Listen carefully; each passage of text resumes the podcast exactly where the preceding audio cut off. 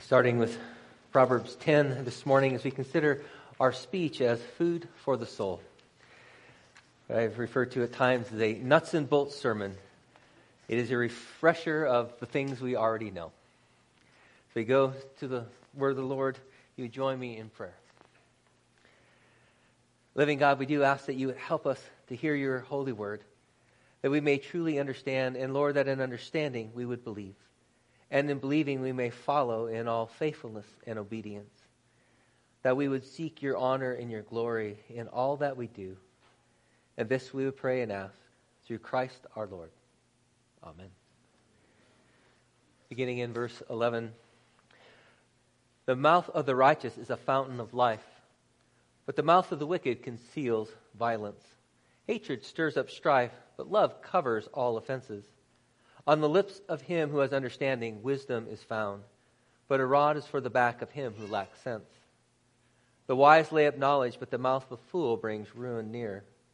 When words are many, transgression is not lacking, but whoever restrains his lips is prudent. The tongue of the righteous is choice silver, the heart of the wicked is of little worth. The lips of the righteous nourish many, but fools die for lack of sense. The mouth of the righteous brings forth wisdom but the perverse tongue will be cut off. The lips of the righteous know what is acceptable, but the mouth of the wicked what is perverse. The word of the Lord. Please be seated.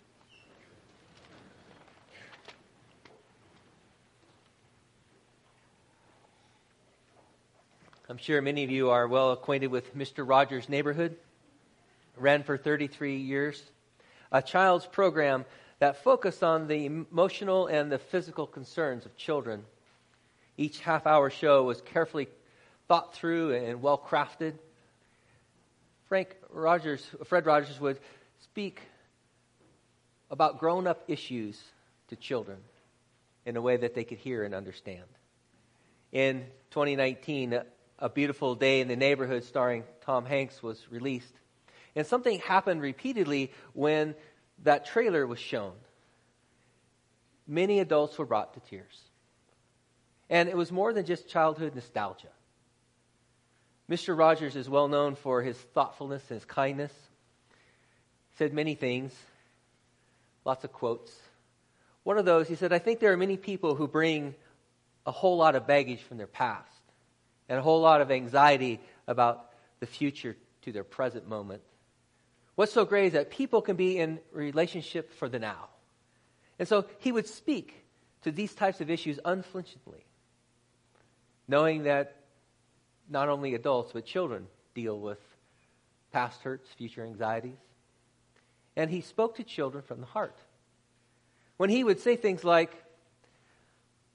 I like you just the way that you are, he meant it.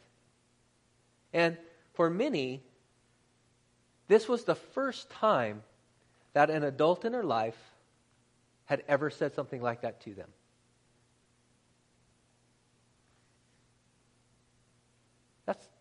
That's an amazing statement. The first time for many they heard those types of words. One person reminisced I remember one thing that always blew my mind was that he never yelled. Men in my life were always yelling. And so to me, Mr. Rogers seemed like magic. For 30 minutes, he fed the souls of children with kind and gracious words. Proverbs tells us life and death and the power of the tongue. And we are made in the image and the likeness of a God who communicates. Our speech is a powerful tool, it's intrinsic to being human. Our communication is where the divine and the human kiss, as it were. Unfortunately, because of our sinfulness, it can more often be sort of that lipstick on a pig kind of kiss. But you and I are made in the image of our life giving God. And our speech then must reflect his image and bring life to those around us. Proverbs is filled with instructions on our speech and on our character. You might recall this quote from Old Testament scholar Jack Collins. He says, every time you make a choice, you are turning the central part of you, the part of you that chooses, into something a little different than it was before. In other words, not only does character cause conduct, but conduct shapes our character. Now, that's true of the choices we make. It is also true of the words that we speak. Our speech both shapes our character and it demonstrates the kind of character that we have. From the book of Sirach or Ecclesiasticus, we get this pithy saying The heart of fools is in their mouth, but the mouth of the wise is in their heart. Catch the difference? The mouth of the wise is in their heart. Proverbs 10:20 reminds us the tongue of the righteous is choice silver, the heart of the wicked is of little worth. So then before us is the idea of how do we increase our speech portfolio? How do we increase the value of our character? Well, we do through words that nourish. Verse 11 The mouth of the righteous is a fountain of life, but the mouth of the wicked conceals violence. The idea of conceal here means it's something hidden. It, there's evil intent that's hidden, deceptive. Then it goes on to say that hatred then stirs up strife, but love covers all offenses. So, how is our mouth to be a fountain of life? By giving life giving words. We, we speak forth words of life. And to be sure, speaking this way includes both words of encouragement and at times correction and rebuke.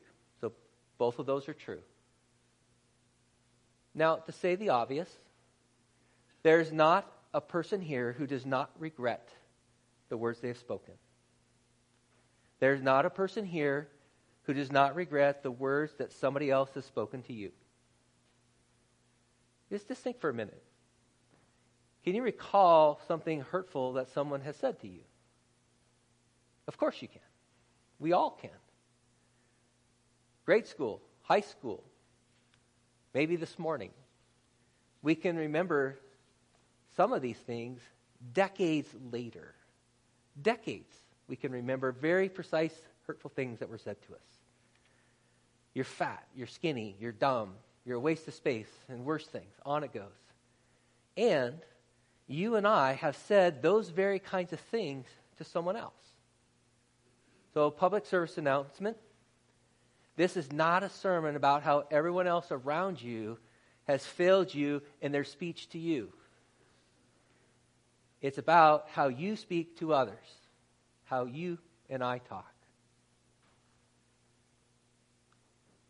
It will not do us any good to listen for the person that we want sitting next to us to hear.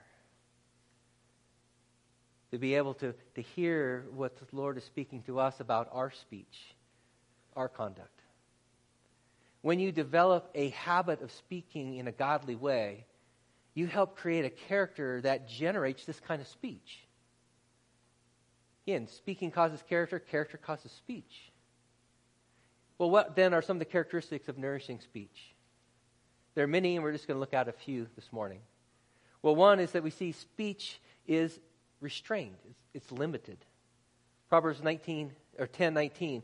When words are many, transgression is not lacking. But whoever restrains his lips is prudent. If we're honest, most of us say far more than we should. We speak too much, we listen too little. This is not an introvert extrovert thing either. It's not about differences in personality, but about not speaking impulsively. It's also about filtering our speech.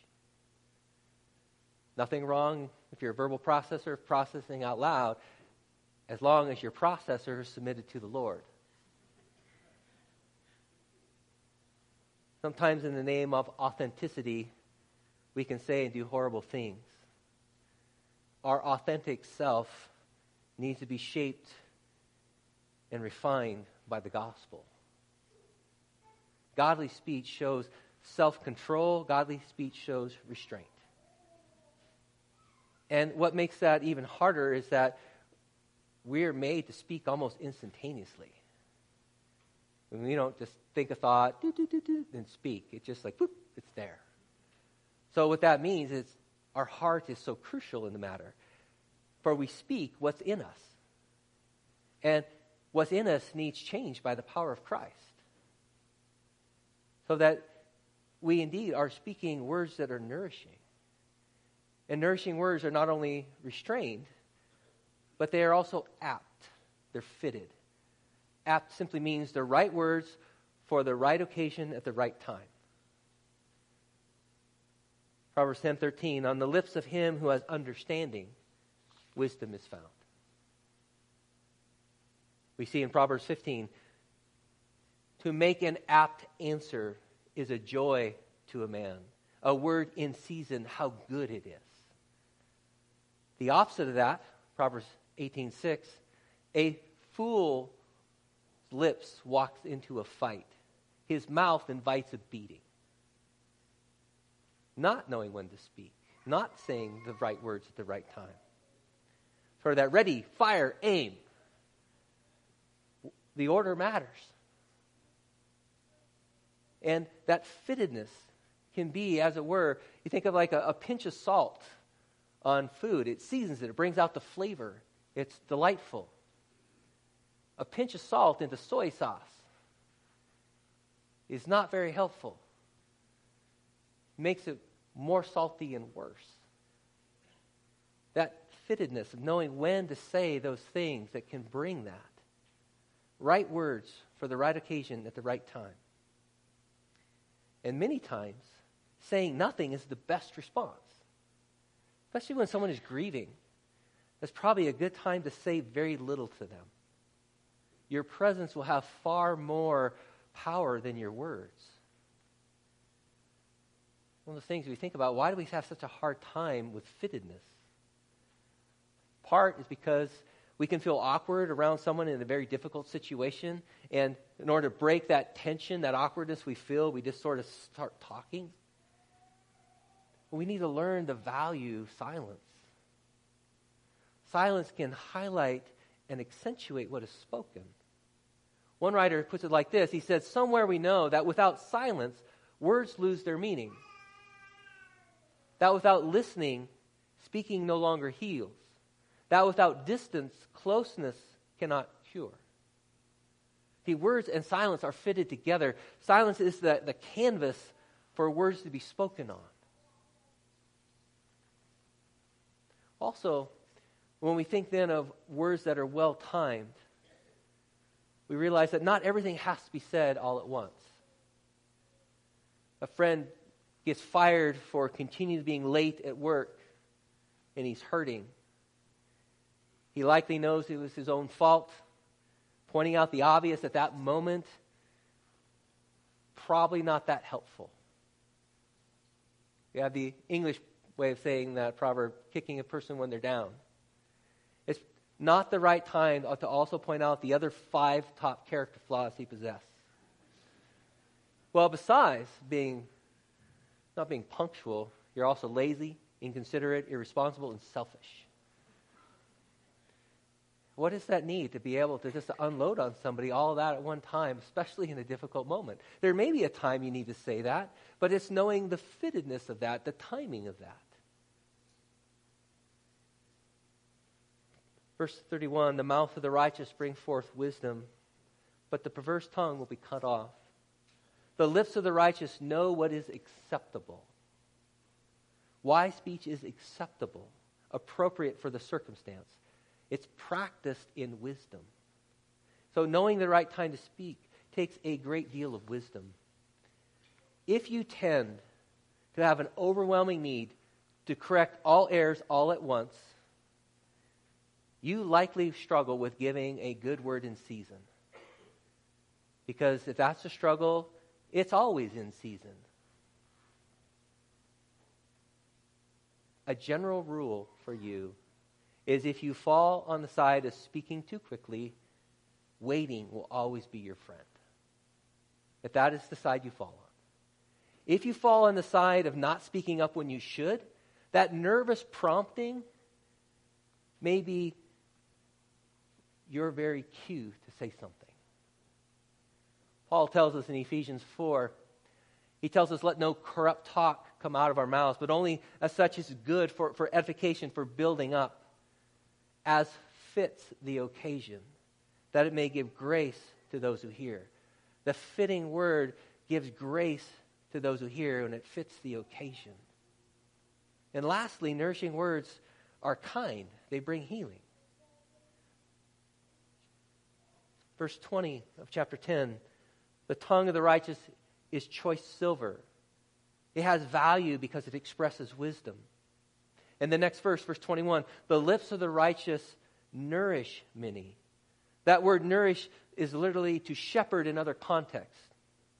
Like a shepherd who brings his or her flock to green pastures, to still waters, to feed them.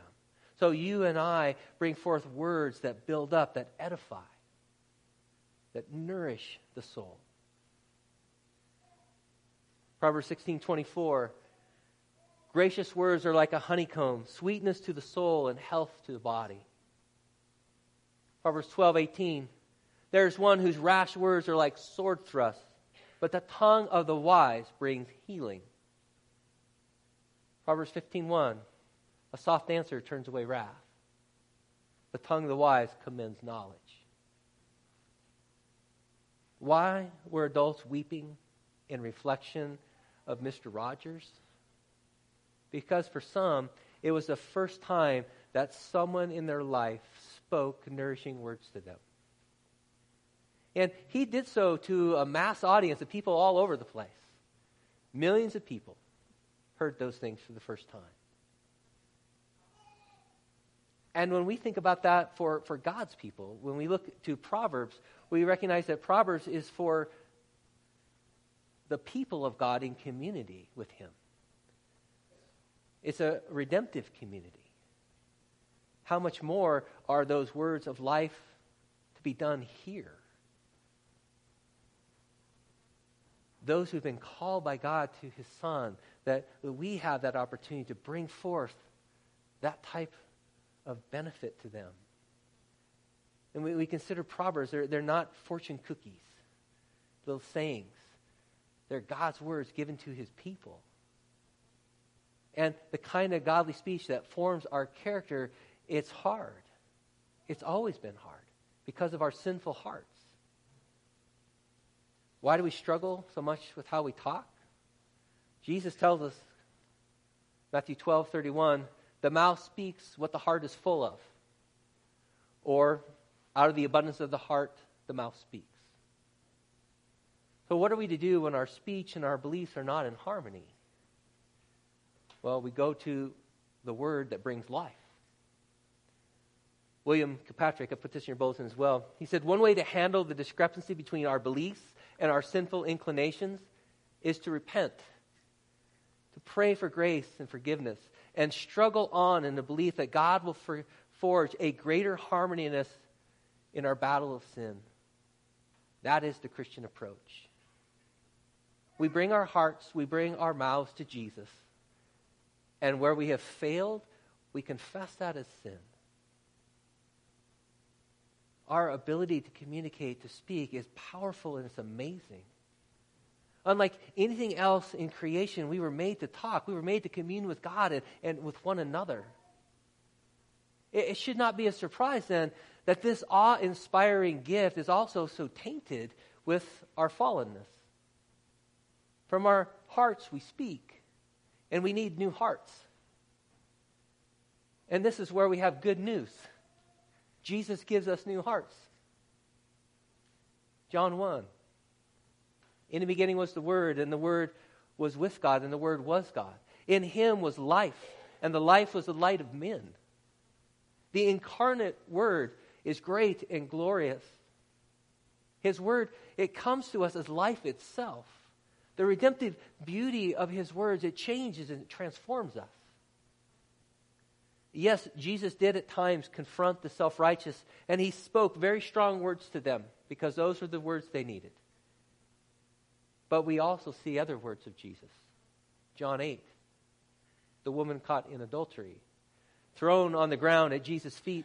No doubt she was trembling and ashamed. Her accusers were wanting to put her to death, to, to bring accusation against Jesus in the process. And as he's speaking with them and confronting them, and, and finally they, they start to leave, we hear Jesus speak to her words of life. He said, Women, women, where are they? Has no one condemned you? No one, Lord. Neither do I condemn you. From now on, sin no more. That's words of life. And just before he denies the Lord three times, Peter hears Jesus say, I have prayed for you, Simon, that your faith may not fail. And when you have returned, strengthen your brothers. And then we hear Jesus call out to his Father on the cross. And his words were, Father, forgive them. Father, forgive them. Redemptive beauty in those words. And this is what you and I have been called to.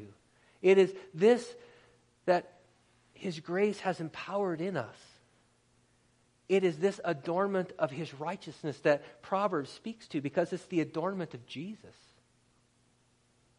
Now, if all you hear me tell you is be nice, I will take that as a win. In our current climate, that would be a step up.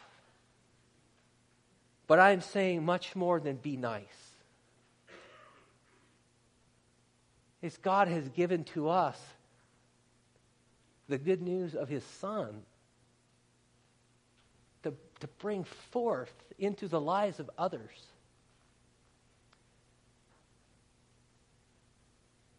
Yesterday, at, at Joyce's memorial service, this place was packed. Many of you are here. Because Joyce was a person that just heard repeatedly from others. I know that in my own life as well. She just encouraged people. She spoke good words to them. She came alongside. She developed people. She was just amazing. I just, you all know that who know her. What a testimony of her life. You think of someone like a, a Mr. Rogers, who spoke to millions of people with, with his venue. Great thing. Joyce spoke to far less, but no less impactful to us. Because it's the gospel at work. We think how often, you know, in our, our fantasy world of movies and films, we, we love a magic wand. You know, this ding, abracadabra, this and that, and stuff would happen. We all want that. There's just a part of our heart that would think, wouldn't that be great if? We have been given an amazing magic wand in the words that we use. Because the things that you say have almost an immediate impact in somebody's life. You say something encouraging and kind to somebody, wow, it's like abraca smile. Abraca lift up their heart. And that happens to us in the same way. Uh, that's a gift God gives to us. He who communicates, who has made us to communicate, has called us to communicate those words of life.